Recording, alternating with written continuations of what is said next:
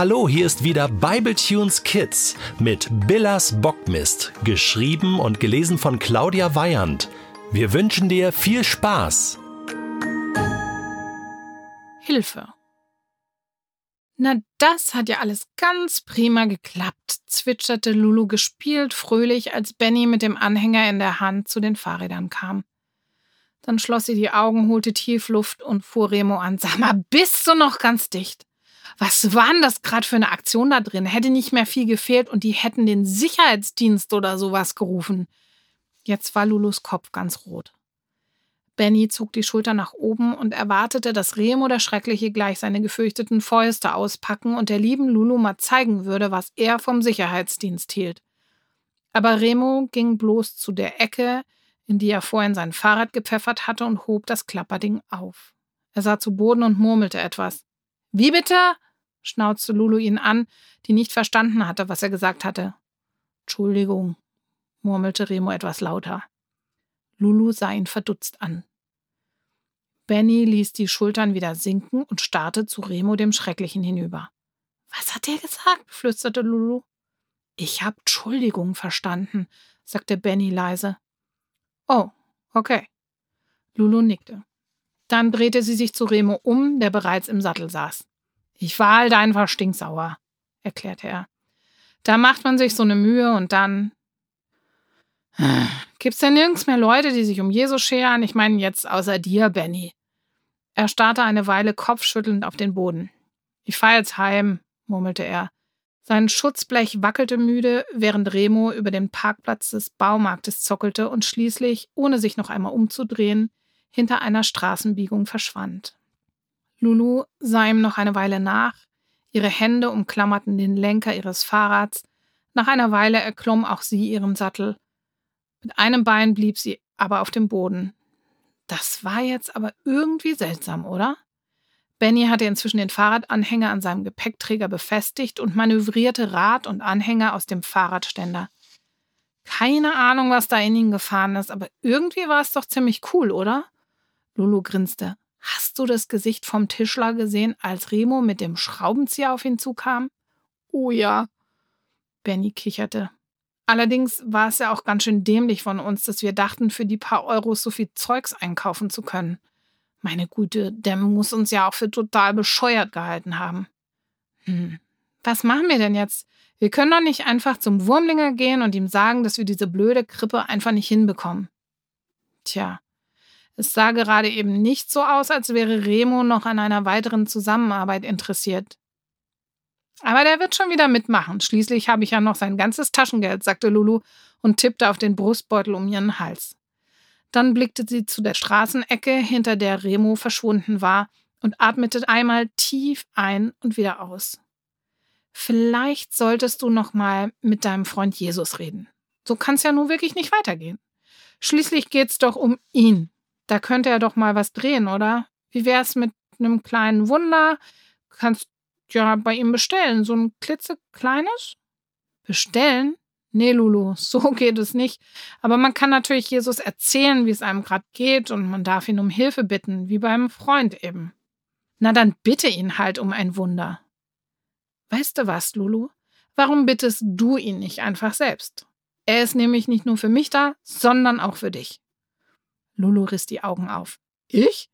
Sie schüttelte heftig den Kopf. Ich, ich kenne mich mit sowas gar nicht aus. Ich weiß ja gar nicht, wie man das macht.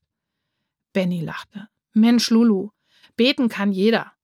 Du kannst Jesus zu jeder Zeit was erzählen, einfach so. Okay, sagte Lulu vorsichtig. Hm, muss ich mir dann die Augen so zuhalten, so wie du bei der Schlägerei? Wenn du willst. Aber eigentlich kann man dabei machen, was man will. Man kann mit Jesus flüstern oder nur in den Gedanken mit ihm sprechen. Man kann auch ganz normal reden. Man darf sogar zu ihm rufen oder schreien. Manche beten auch zusammen mit anderen.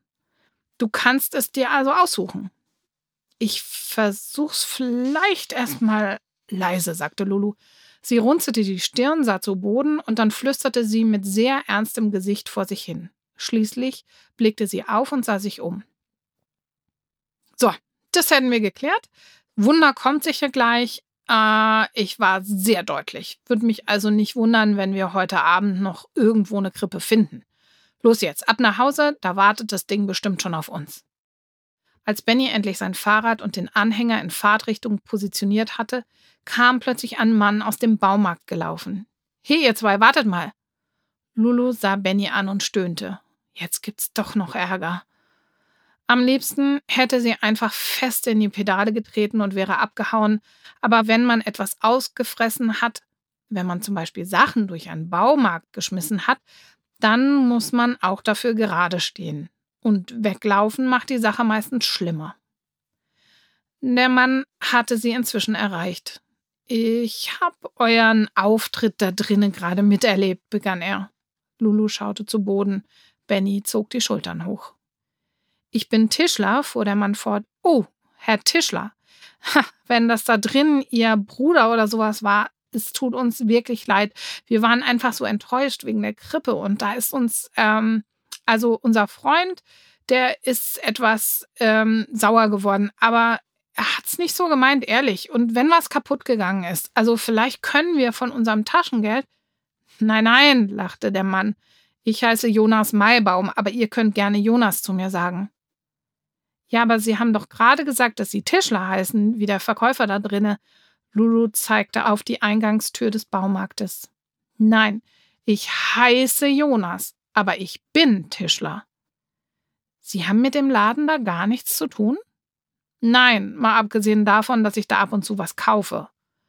Lulu sog Luft durch die Nase ein und ließ sie dann durch den Mund wieder aus. Das ist gut, sagte sie schließlich. Benny ließ die Schultern sinken. Ich hab gehört, ihr wollt eine Krippe bauen, fragte Jonas. Also von wollen kann da jetzt gar keine Rede sein. Spätestens jetzt habe ich die Schnauze voll. Was auch immer wir anstellen, es geht alles schief. Lulu trommelte mit den Händen auf ihren Lenker. Und dann erzählten sie und Benny dem netten Herrn Jonas Maibaum von Remo dem Schrecklichen, Lulus erstem Schulweg, von der Schlägerei und Herrn Wurmlingers Strafarbeit. Sie berichteten von der Kinderbibel, dem Plan, dem Bergerhof und der Idee mit dem Baumarkt. Und Jonas Maibaum stand mit den beiden Kindern auf dem Parkplatz des Billersbacher Baumarktes und hörte aufmerksam zu. Als Lulu mit ihrer Erzählung geendet hatte, nickte er bedächtig. Ich bin Tischler, wiederholte er. Lulu sah ihn eine Weile an. Wie Josef, flüsterte sie. Und Jesus, flüsterte Benny. Ich weiß, wie man eine Krippe baut, sagte Jonas Maibaum, der Tischler. Da hast du dein Wunder, Lulu.